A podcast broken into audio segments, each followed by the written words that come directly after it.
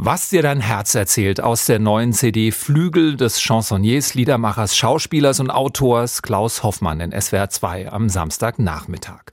Melancholisch, tiefgründig, feinsinnig und immer geht's auch um die Suche nach sich selbst in seinen Liedern. In der kommenden Woche wird er unter anderem in Pforzheim, Baden-Baden und Mainz auf der Bühne stehen und sein Publikum einmal mehr mit seinen Melodien und seinen Texten verzaubern. Heute ist er bei uns in SWR 2 am Samstagnachmittag. Hallo, Herr Hoffmann. Hallo Markus. Ihre neue CD Flügel ist Ihr 50. Album. Das ist Wahnsinn eigentlich. Sie sind unglaublich produktiv. Praktisch jedes Jahr gibt es ein neues Album. Wie schaffen Sie das? Das klingt so, das war Ihr Leben. Ja, wie schaffe ich das? Das ist immer noch so eine alte Leidenschaft in mir. Es ist wahrscheinlich auch aus meiner Geschichte geboren, zumal ich oft über dasselbe singe, so über Glaube, Liebe, Hoffnung und über meine Geschichte. Ich habe mir irgendwann, glaube ich, das geholt, um mich sichtbar zu machen und dass ich gehört werde.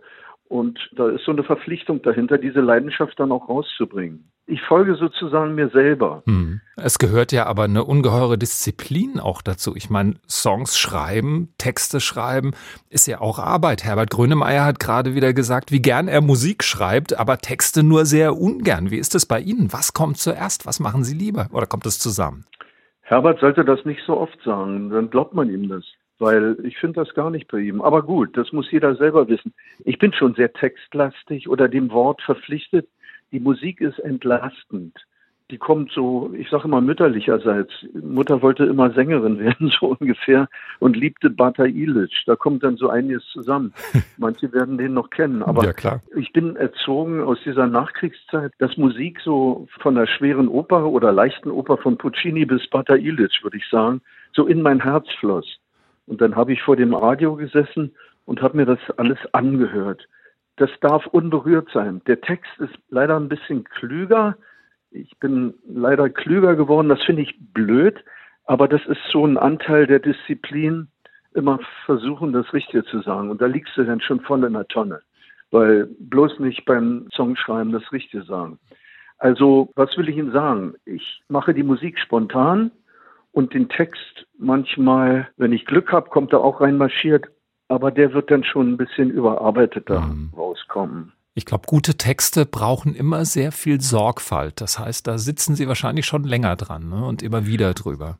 Muss nicht immer das Beste sein. Mhm. Äh, siehe Bundestag. Also die Schreiber, die aus dem FF jetzt, ich habe ja so ein paar als junge Vorbilder gehabt, von Bob Dylan bis Brell. Und dann kam immer wieder der Brecht rein. Und pardon, aber die scheißen einen Text raus. Also das gefällt mir am besten, wenn es so aus dir. Aber vorher muss man, glaube ich, die Sorgfalt haben, das ernst zu nehmen. Und ich glaube, darum geht es in meiner Geschichte, dass immer diesen Spruch an sich, er sucht sich immer noch, den haben Sie jetzt auch höflicherweise gewählt. Das ist Quatsch. Ich habe ja nur mich.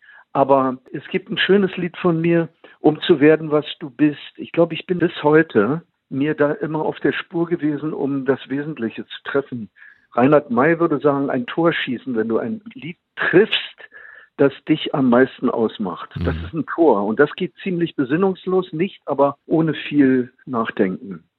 Auf Ihrer neuen CD Flügel sind 14 neue Lieder, die ganz typisch für Sie eigentlich alle von Melancholie getragen sind. Sind Sie so ein Melancholiker? Aber auch nicht nur. Ich weiß auch gar nicht genau, was es ist, aber es ist ein Anteil, den ich früher viel stärker hatte. Traurigkeiten. Ich komme so aus den 50er Jahren, wo man Gefühle nicht so zeigte. Oder wenn, dann kam so Katharina Valente in den Raum und machte alles fröhlich. Und jetzt sind wir auch wieder so ein bisschen, wenn man viel fernsieht, was ich gerne mache. Es sind ja so Texte, wo du denkst, wir müssen uns irgendwie alle ermutigen, ja, damit das nicht so rüberkommt, wie die Welt wirklich ist. Aber mhm. das ist ja auch richtig. Ich war einer der ersten, der nicht mit diesem Ich verändere die Welt Vokabular rausging, sondern aus meiner Geschichte so Gefühle zeigte und die waren nicht immer nur hell.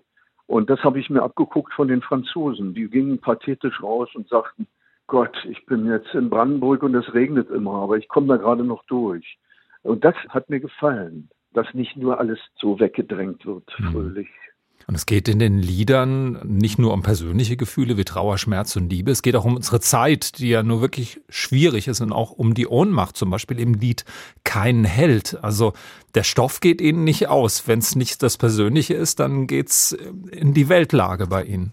Ja, auch nicht so prätentiös. Das würde mir nicht gefallen, weil ich war in meinen Marx-Kreisen hier in den 68 immer der Rebell der Rebellen. Also ich stand dann immer auf, weil ich schon aus der Opposition. Also ich sagte dann, wenn die Dekapisten und die Kommunisten und wenn diese ganzen Isten zusammenkamen, um mich unter eine Flagge zu bringen, dann war ich da nicht bei. Ja, die Weltlage, oh Gott. Also ich meine, das Beste, was ich daran finde an dem Hoffmann, wenn er mir was erzählt, ist, dass er so ein Erinnerungskünstler ist, mhm. was ich eine Zeit lang Mühe hatte, weil das wollten manche nicht so, weil ich da immer rumkrame und das klingt so retro. Aber sich erinnern, dass wir gewisse Dinge, die jetzt auch wieder sichtbar werden, ja alle schon mal auf dem Tablett hatten. Und dieser Wahn, der jetzt im Moment auch, ich bin Palästina, du bist Israel, die Positionierung, dieses Wort Mensch wird so rausgeleiert, dass man sich schon gar nicht mehr traut zu sagen, es gibt auch etwas, was darüber steht und das, was uns auch vereint. Und das ist blöderweise auch manchmal der Hass. Und diese Dinge gehe ich dann an. Mhm. Und in dem Helden ist das ganz gut getroffen, dass ich nicht immer der mutigste war, aber dann immer gelernt habe, mich doch sichtbar zu machen. Das würde an dem Helden das Beste sein.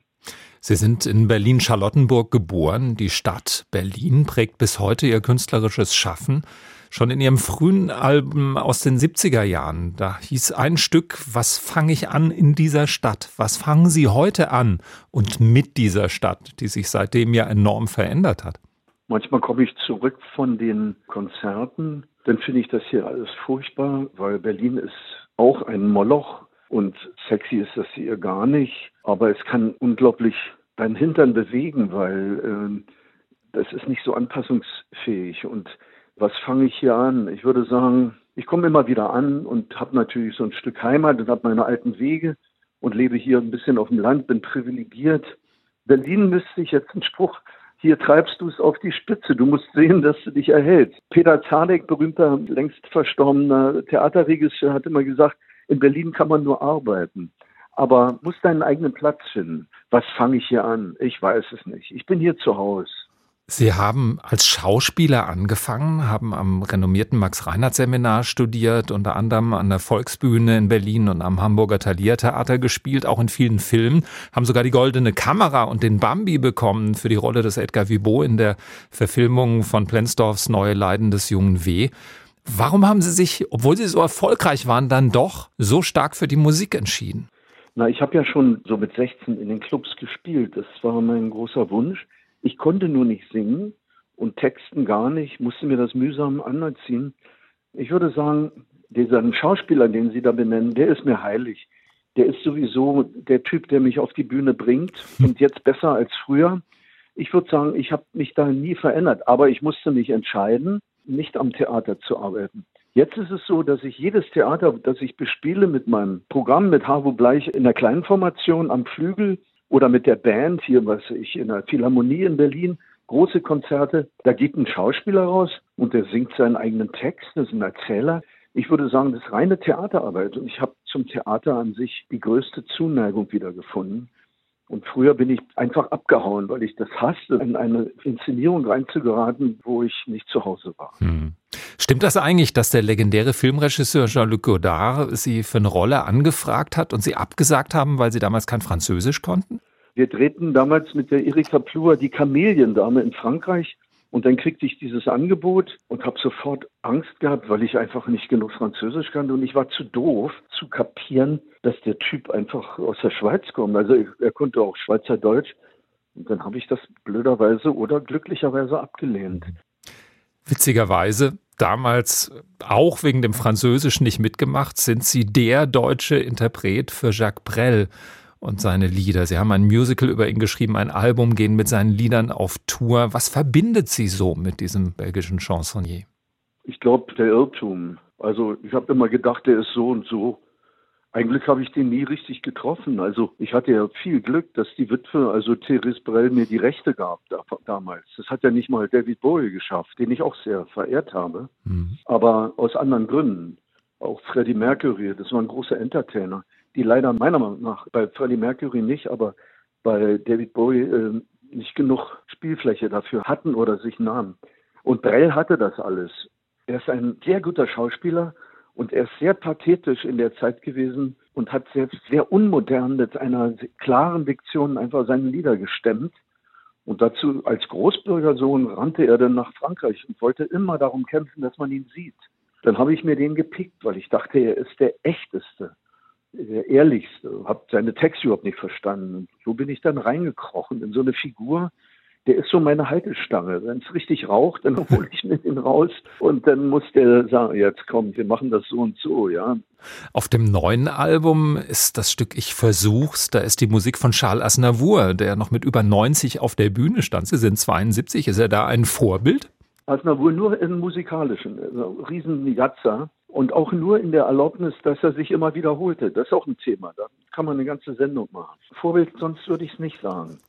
In Ihrem Leben spielt das Land Afghanistan auch eine recht große Rolle, habe ich das Gefühl. Sie waren schon Ende der 60er Jahre dort. Ich glaube, es war damals schon gefährlich, dort zu reisen. Wie fühlen Sie sich dem Land heute noch verbunden und wie schauen Sie auf das, was dort passiert? Ich muss immer sehen, dass ich es nicht so sehe, wie Nachrichten es vermitteln. Ich habe meine eigene Geschichte, war zweimal dort. Jetzt in allen Bühnenprogrammen sammeln wir für die Frauen in Afghanistan, weil die natürlich in einer ganz anderen Situation existieren, wenn überhaupt, mit ihren Kindern. Wir versuchen Geld aufzutreiben, um Schulen zu finanzieren. Und jetzt kamen die Erdbeben. Wie sehe ich es? Ja, ich sehe es mit den Augen des Jungen, der da mal reinrutschte und ganz romantische Bilder fabriziert und dann zurückkam mit einer großen Erfahrung, in diesem Land gewesen zu sein, was ja in den 70er Jahren ganz anders war. Was ich heute empfinde, ist, die Kriege werden so schnell vergessen. Man weiß gar nicht mehr, wo ist der nächste Krieg. Also wie sehe ich es wie ein Beschauer. Eine Zeit lang wollte ich immer wieder dahin, vielleicht um alte Gefühle aufzuwärmen. Und das finde ich ein bisschen unangenehm. Unsere Gesprächspartner haben immer am Ende auch einen Musikwunsch frei. Sie möchten Halleluja von Leonard Cohen hören. Auch ein Musiker, dem Sie sich wahrscheinlich sehr verbunden fühlen. Warum Cohen und warum Halleluja? Weil Cohen Jude ist. Und Halleluja ist gar nicht so ein tolles Lied, finde ich, aber es ist ein irrsinnig tolles Lied. Es passt so in diese grausige Zeit zu erkennen, dass sich Dinge wiederholen. Juden werden öffentlich auf der Straße wieder diskriminiert oder wir müssen uns positionieren, für wen bist du, gegen wen bist du. Und diese Geschichten, dass die sich wiederholen können. Und Cohen war ein großer, kleiner, sensitiver Bühnenmensch, der an sich ein großer Poet war. Und dieses Halleluja, das hat er so hervorgebracht wie vielleicht sogar als großen Versöhnungsanspruch. Menschen rücken wir zusammen und wir haben doch noch was anderes im Petto als den Hass. Und dafür steht dieses Lied. Der Liedermacher Klaus Hoffmann in SWR 2 am Samstagnachmittag. Sein neues Album Flügel erscheint am 17. November. Nächsten Donnerstag spielt er in Pforzheim, Freitag in Baden-Baden und Samstag in Mainz. Vielen Dank, lieber Klaus Hoffmann, und viel Erfolg. Danke, Markus.